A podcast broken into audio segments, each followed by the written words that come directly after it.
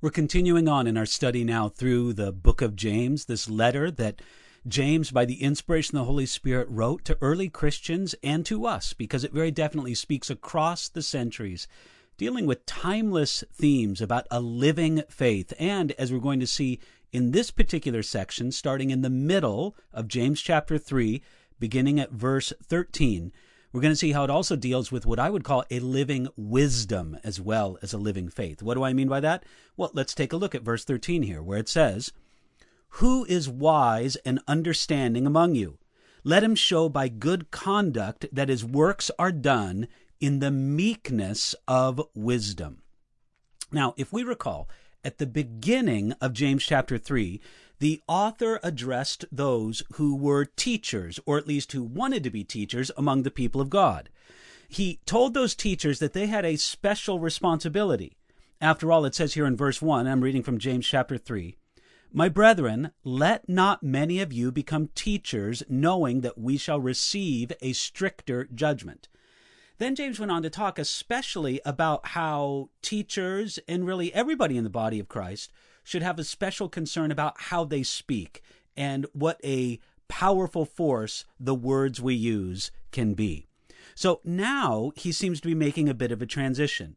Where before he was emphasizing the idea of having a living faith, faith that's demonstrated by the life.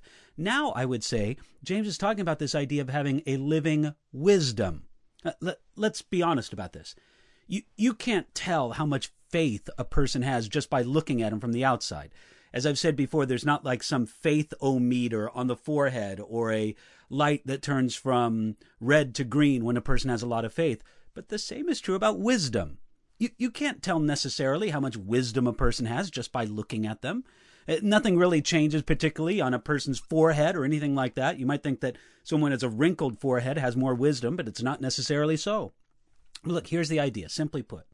It's that wisdom is shown by the way we live also. And that's what James is really getting at here. Check it out here, verse 13. I'll read it again.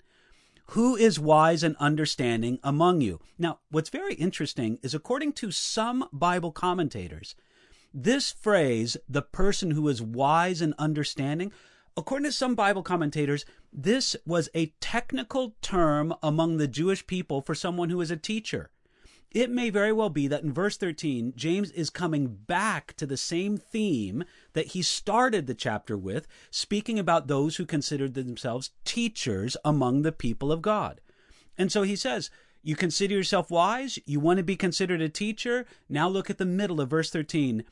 Let him show by good conduct that his works are done in the meekness of wisdom. Hey, let's remember this. It's a point that James makes that I think we really have to consider. Wisdom is not mere head knowledge. Real wisdom and real understanding are going to show in our life. They're going to show by our good conduct. Again, as I said before, wisdom and faith are, are kind of together in this. They're both invisible inner qualities. If a person considers himself to be wise and understanding, as James says right here, then we expect that invisible inner quality to be evident somewhere in the life. And how do you judge if a person has that kind of wisdom? Well, notice what James says there in verse 13. He says, Let him show by his good conduct that his works are done in the meekness of wisdom. True wisdom is evident, first of all, by the way you lo- live, by your good conduct. You live a life full of good conduct, obedient living, it shows you to be wise. You know, sometimes we think that the smart people are the people who seem to get away with things. That the smart people are the ones who know how to skirt the rules, and at least for a time they seem to be the winners because of it. Listen, the Bible tells us that true wisdom is shown by good conduct. I bet you've heard this illustration before, but it's a pretty good illustration. The idea being simply that our Bibles are something like, please don't take this analogy too far, but our Bibles are something like owner's manuals for our life. Uh, you buy a car and it has an owner's manual. It tells you how to care for the car, what's good about the car, what the features of the car is, how you can get the most out of the car. And there is a sense, and again, don't take this analogy too far, but there's some sense in which The Bible is an owner's manual for life. It tells you how to get the most out of life. Now, sometimes we think that we can get more out of life by disobedience, by bad conduct. That isn't wisdom. True wisdom knows that the best life we can live, the path to that best life, is shown by our good conduct. And like the second thing that James adds here in verse 13 that our works are done in the meekness of wisdom. True wisdom is also evident by our meek manner. In other words, those who do good works in a way designed to bring attention to ourselves, that shows we lack true wisdom. If it's all about bringing it back to us and showing how wonderful we are and proclaiming our greatness to everybody, listen, that person lacks wisdom. Not only do they lack good manners, not only do they lack class, they lack wisdom. And so true wisdom is going to be shown by good conduct and it's going to be shown by some humility in life. Now, James is not done talking to us about wisdom. Let's pick it up here now at verse 14 of James chapter 3. Here we read But if you have bitter envy and self seeking in your hearts, do not boast and lie against the truth. This wisdom does not descend from above, but is earthly, sensual, demonic. For where envy and self seeking exist, confusion and every evil thing are there.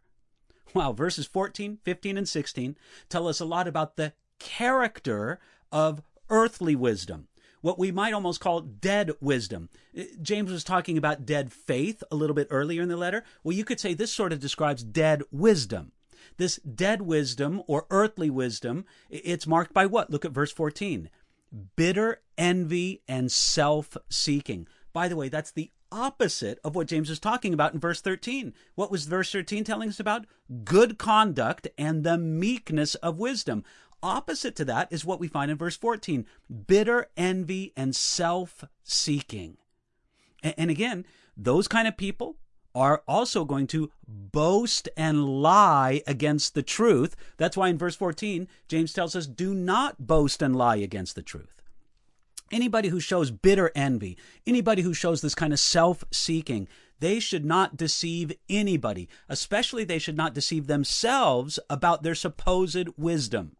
The wisdom that they show is earthly, it's sensual, it's demonic. Their wisdom is more characteristic of the world, the flesh, and the devil than it actually is of God. And again, we get back to this point. This wisdom is not wisdom at all. Notice how he begins verse 15. This wisdom does not descend from above. Again, this wisdom, it's dead wisdom. It's not real wisdom at all. It is earthly, sensual, and demonic. I like how the old English commentator Adam Clarke defined each one of these terms. Earthly, he said, earthly has only this life in view. It doesn't think about the eternal. Sensual is sort of animalistic in the way that, that it only has the gratification of the passions and the bodily desires in mind. And then thirdly, it's demonic. Adam Clarke said it's inspired by demons and maintained in the soul by their influence. In other words, it's within the interest of demonic spirits to promote this kind of earthly wisdom, this dead wisdom among us, this wisdom that's really just sort of a matter of the mind instead of being shown by good conduct and the meekness of wisdom. The result of this is found in verse 16. Did you notice what he said there? Look at verse 16. He says, For where envy and self seeking exist, confusion and every evil thing are there. This is the result, the fruit of human earthly wisdom. You want to know what the product of human earthly wisdom is? It's confusion and every evil thing. Listen, I don't know about you, but when I look around the world today, when I look at so many lives, so many nations, so many problems, so many crises in the world today, wouldn't you say it's confusion and every evil thing? That's because the vast majority of the world, even some of those who name the name of Jesus Christ, they live on this earthly wisdom, this dead wisdom, this wisdom that is not wisdom at all. That is the fruit of earthly wisdom, the wisdom promoted by the world, the flesh, and the devil. Now, listen, it may be able to accomplish some things. Maybe it can make money. Maybe it can become famous. Maybe it can become popular. But the ultimate result of that earthly wisdom is always going to be confusion and every evil thing. Now, in contrast to that, check out verses 17 and 18. I love these two verses. I think you're going to be excited by them as well. Look at verses 17 and 18. We read this.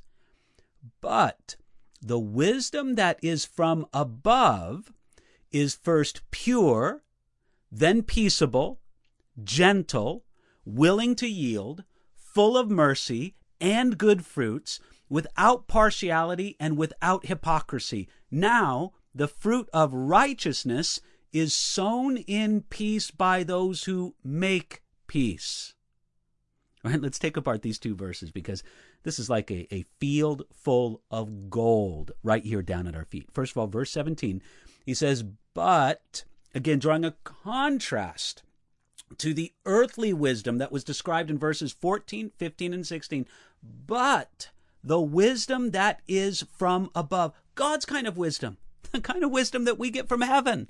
That kind of wisdom, what are its characteristics? Again, go back to the previous verses. What are the characteristics of the earthly, uh, dead wisdom? Well, it's earthly, sensual, demonic, self seeking, confusion, every evil thing. Those are the things that mark the dead wisdom, the wisdom that isn't wisdom. Let's take a look at the things that mark, that are the fruit or the product of the wisdom that comes from heaven. First of all, it's pure. Now, according to Burdick, who's a pretty good commentator on the book of James, Burdick says that this purity is not really a reference to sexual purity, but it's really sort of the absence of any kind of sinful attitude or motive. It's good motives. It's it's um it's genuine. It's authentic. First, it's pure. That's God's kind of wisdom in action. Secondly, it's peaceable. It's not looking to stir up trouble. It, it brings goodness. It brings shalom. Do you know that great word from the Old Testament? Peace. The Hebrew word for peace, shalom. You see, when we think of peace, we usually think of it in terms of just um, the absence of conflict. If two parties are not fighting against each other, then they have peace. That's not the idea of shalom, peace, in the Hebrew scriptures and in Hebrew culture. Shalom is not only the absence of conflict, but it's the promotion of good, of health, of good things for the world and good things for society. That's what shalom is all about.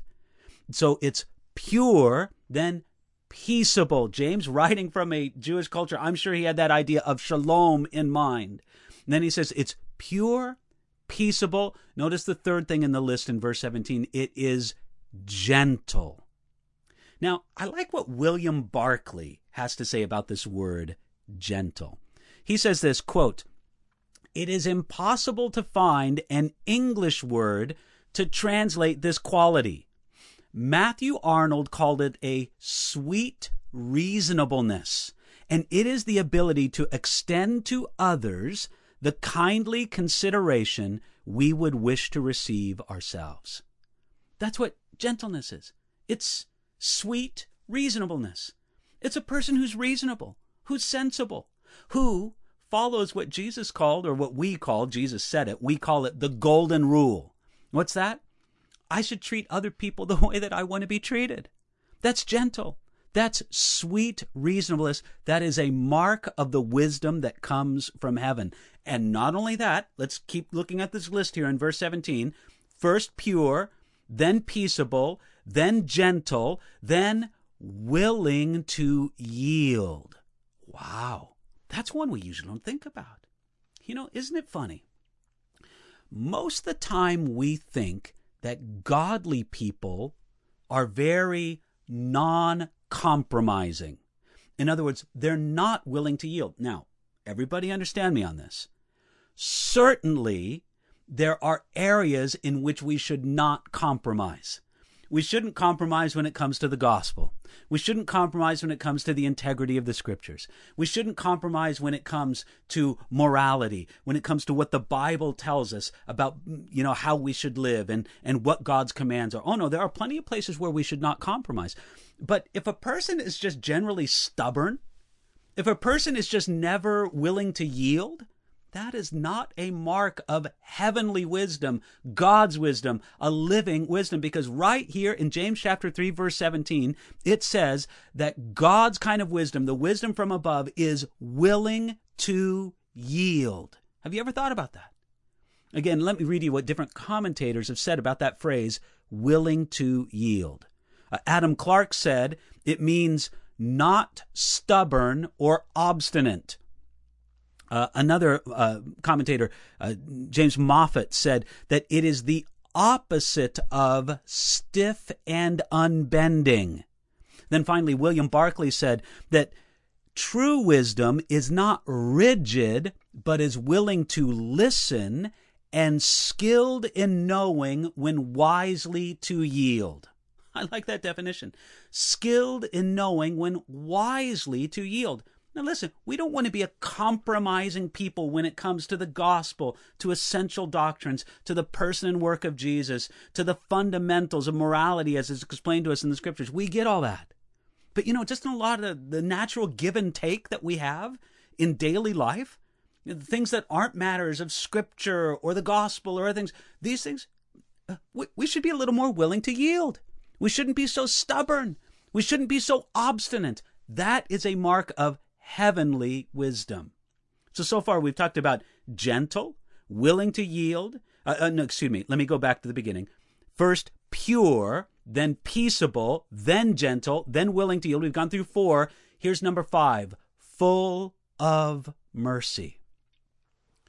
The wisdom that comes from heaven does not judge others strictly on the basis of law, but it will extend a generous hand that is full of mercy. Just like Jesus said in Matthew chapter 7 verse 2, the Sermon on the Mount, this letter of James makes so many allusions back to the Sermon on the Mount. In the Sermon on the Mount, Jesus said that the same measure in which you measure to others, that's what God is going to measure to you. So if we are full of mercy to other people, showing that kind of heavenly wisdom, God will be full of mercy to us.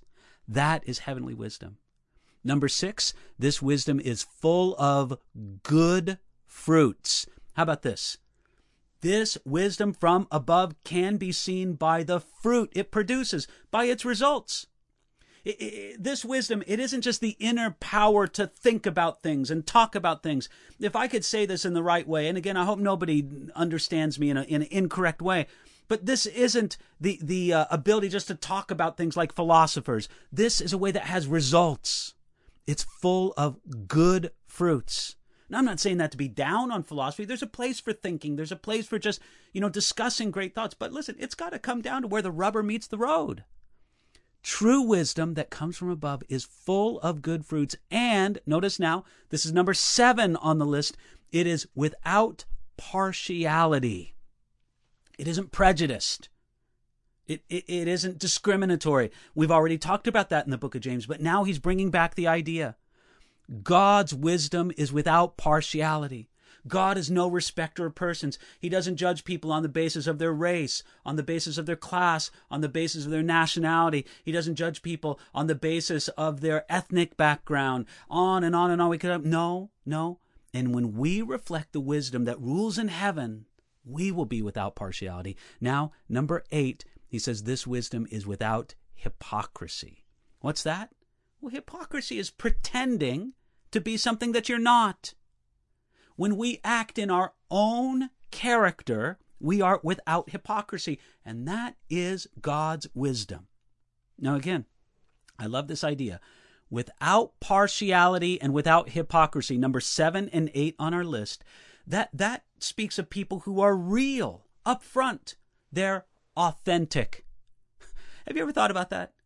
That, that you know there's a lot of talk in the world today or at least valuing of the idea of authenticity that we should be real people listen godly wisdom, wisdom that comes from above, real wisdom, living wisdom, what does it produce? It produces authentic people. Not people who live double lives. Not people who have one thing on one side and another thing on no, real, living, authentic people. And then finally, he says here, check it out here in verse 18. He says, Now the fruit of righteousness is sown in peace by those who make peace. Again, don't we see so many allusions back to the Sermon on the Mount? Do you remember one of the Beatitudes? Blessed are the peacemakers. Well, here, James is talking about those who make peace. They will see the fruit of righteousness is sown in peace. I love this the result of heavenly wisdom, of living wisdom, of real wisdom. It's like fruit that the wise person casts all about them in their life. Now, think about it. When you have a person who lives this way, when you have a person who lives full of purity, peaceableness, gentleness, willingness to yield, full of mercy, good fruits, without partiality and without hypocrisy, that person is spreading good things around them everywhere that they go. People want to be around people like that. Now, think about this for a moment. If there was any person who walked this earth who exemplified this wisdom more than anybody else, who do you think it was? Of course, you know the answer to that. It was Jesus. Jesus himself. Jesus lived this kind of life. Jesus perfectly exemplified these things. And no wonder that people wanted to be around Jesus. This kind of life is magnetic. This kind of life is authentic. This kind of life spreads good things wherever it goes. Now, if Jesus is the perfect representation of it, and as I look at these eight qualities and measure my life against them, can I tell you something? I find that I don't measure up. How about you? Do you find that you sort of lack in those things as well? Well, no wonder, because we do lack. But you know what I take great comfort in? I take great comfort in the fact that the one who lived these things out perfectly, Jesus Christ, he lives within me. Isn't that a thrilling thought? Jesus lives within me, the one who perfectly lived these things out. And so I can just say simply, Yes, thank you, Jesus. Yes, thank you. Live in me and live through me to live out this heavenly wisdom. You see, if I need this wisdom in me, it means I need Jesus in me. I need to abide in Jesus. I need to put my focus on Jesus. I, I can't achieve these things by gritting my teeth and just trying harder. No, I need to let Jesus fill my life and live these things in me and through me. That will show real wisdom. Real faith is shown by the believer, as James has discussed elsewhere. So is real wisdom. Brothers and sisters, I think God wants you. I think God wants me. I think He wants each and every one of us to have a living faith, and He wants us to have a living wisdom. Wisdom, if I could put it this way, wisdom that's really wise, not foolish wisdom, but real wisdom. At the end of it all, and again, if I could quote something from Jesus again in Matthew chapter 11, verse 19, Jesus said, and it's a phrase that I is a little bit mysterious that Jesus said, but I love that he said it. He said, Wisdom is justified of her children. What did he mean by that? You'll be able to see true wisdom by the results, by a godly life, by um, this peaceable fruit of righteousness that is shown and sown everywhere. I know God wants that for me. I know He wants it for you. So let's keep ourselves focused upon Jesus Christ. Let's run to Jesus every time we fail or fall short in one of these eight areas because I'm so grateful that not only does Jesus live this life in me, not only does he show me by his own life, but perhaps even more importantly, Jesus Christ paid the penalty of sin for every time I fall short of this wonderful standard. I'm forgiven in him. I'm empowered by him. I walk forward. And I want to show it, I know you do too, the peaceable fruit of righteousness. I want it to be sown in peace in my life and through my life. I hope it's that way for you as well. Next time together, we're going to begin where we left off, starting at James chapter 4. I hope you'll join us.